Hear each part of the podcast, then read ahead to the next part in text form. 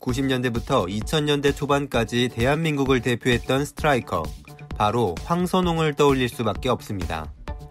말수가 적고 무뚝뚝해서 힘들어도 힘들단 말을 아끼는 성격이지만 사실 어렸을 때 어머니가 집을 떠나 어머니가 보고 싶을 때마다 달리고 낙심한 아버지의 뒷모습이 보고 싶지 않아 아버지의 기운을 복돋아주기 위해 공을 찼던 소년. 선수 생활에 막대한 영향을 주는 십자인대가 두 번이나 파열됐었고 트라우마로 남을 정도로 심한 국민들의 비난과 조롱을 받고도 포기하지 않고 일어났던 선수. 황선홍의 이야기입니다. 부모님의 불화가 잦았던 가정에서 태어났던 황선홍은 그날도 부모님의 싸움을 대수롭지 않게 생각하고 있었습니다. 여느 날처럼 어머니가 집을 나갔고 늘 그랬듯 며칠이 지나면 돌아올 줄 알았지만 어머니는 다시는 돌아오지 않았습니다. 아버지가 서울에서 돈을 버는 동안 잠시 시골에서 할머니 할아버지의 손에서 자란 황선홍은 엄마 아빠가 보고 싶으면 산을 달렸고 공을 찰 때만큼은 즐겁고 외로움을 잊을 수 있어 열심히 공을 찼다고 합니다. 서울로 돌아와 아버지와 함께 살게 된 황선홍은 양정초등학교에 입학했는데 시골에서 갈고 닦은 달리기 실력으로 육상에서 두각을 나타내게 됩니다. 하지만 달리기만 하는 육상은 재미가 없다고 느낀 황선홍은 도내 친선 축구 대회를 위해 급조된 축구부에 합류했고 곧 발군의 실력을 발휘합니다. 이윽고 순곡초등학교 축구부로 스카웃되어 전학을 간 이후에는 본격적으로 축구 선수의 꿈을 꾸기 시작합니다. 중학교와 고등학교를 거쳐 좋은 실력을 발휘했던 황선홍. 그 뒤에는 가난한 황선홍의 합숙비를 몰래 내주던 선생님, 어머니를 대신해 집안일을 도맡던 일찍 철이 든 여동생, 황선홍을 계속해서 뒷바라지해주고 있던 아버지가 있었습니다.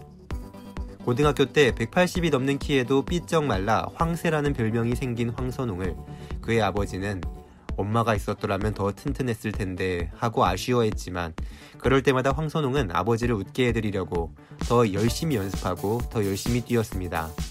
육문고등학교 시절 황선홍은 최고의 은사를 만나게 되는데 그는 한양대학교 감독이었던 전 국가대표 이회택 감독이었습니다. 이회택 감독은 황선홍을 한양대학교로 데려오려고 했고 황선홍도 명문 한양대학교 진학을 꿈꿨지만 황선홍이 고3이 되던 해 이회택 감독이 포항제철팀의 감독으로 자리를 옮기면서 한양대학교 진학이 불가하다고 느낀 황선홍은 건국대학교에 진학합니다.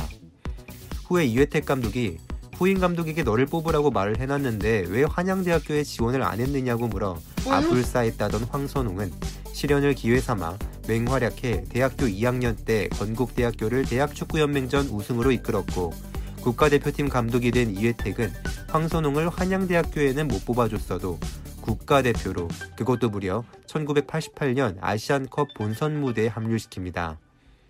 국가대표 데뷔전을 아시안컵에서 그것도 일본을 상대로 가진 황선홍은 데뷔골까지 터뜨리며 엄청난 신예의 등장을 알렸습니다. 이란과의 조 예선 3차전에서도 골을 기록한 황선홍은 4강전과 결승전에서 모두 뛰었지만 결승전에서 국가대표팀은 사우디아라비아에게 승부차기 끝에 패배해 준우승에 그쳤습니다.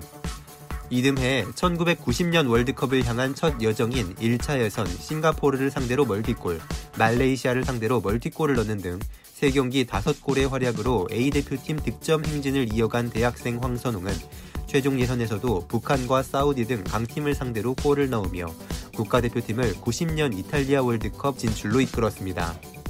대학교 4학년 만 21세의 나이로 월드컵에 출전한 황선웅은 첫 경기 벨기에와의 경기에 선발 출장했으나 0대2 패배를 막지 못했고 2차전 스페인에게 1대3 패배를 벤치에서 지켜본 후 3차전 우루과이와의 경기는 교체 출전했지만 우루과이에게 마저 0대1로 패배하며 세계의 높은 벽을 실감해야 했습니다.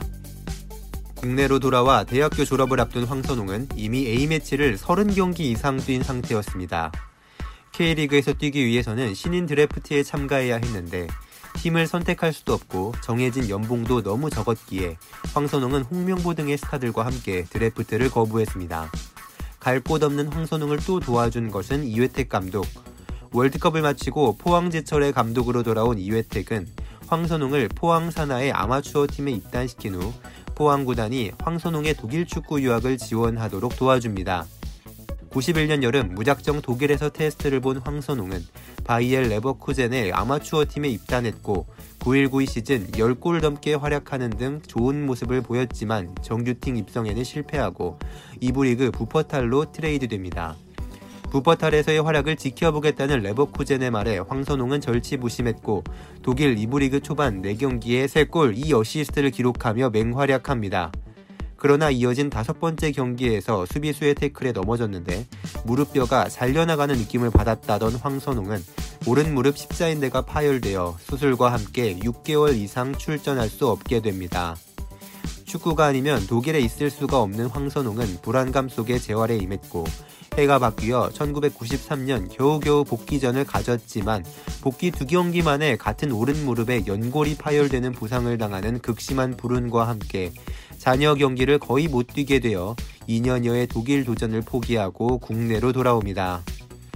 K리그에서 뛰기 위해 제도가 완화된 신인 드래프트를 신청하고 재활을 하던 황선홍은 신생팀 완산푸마에 지명되었는데 이미 황선홍의 독일 유학 비용까지 됐던 포항은 황선홍을 어떻게든 데려오기 위해 선수 한 명한 한 명이 귀중한 신생팀 완산푸마에게 현 대전 감독 이흥실을 포함한 무려 8명의 선수와 드래프트 지명권을 제공하고 황선홍을 받아오는 희대의 1대8 트레이드를 성사시킵니다.